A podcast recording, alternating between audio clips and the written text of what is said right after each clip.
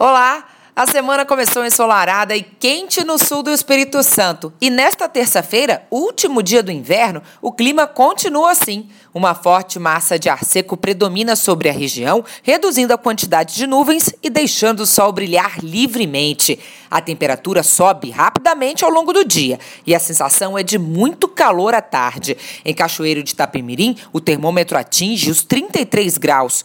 Fique alerta com a hidratação, é que a umidade do ar vai variar entre 30% e 40%, bem abaixo do ideal para a saúde, que é 60%. Para ficar por dentro das informações sobre o tempo em todo o estado, fique ligado na programação da TV Vitória e da Rádio Jovem Pan. Até amanhã!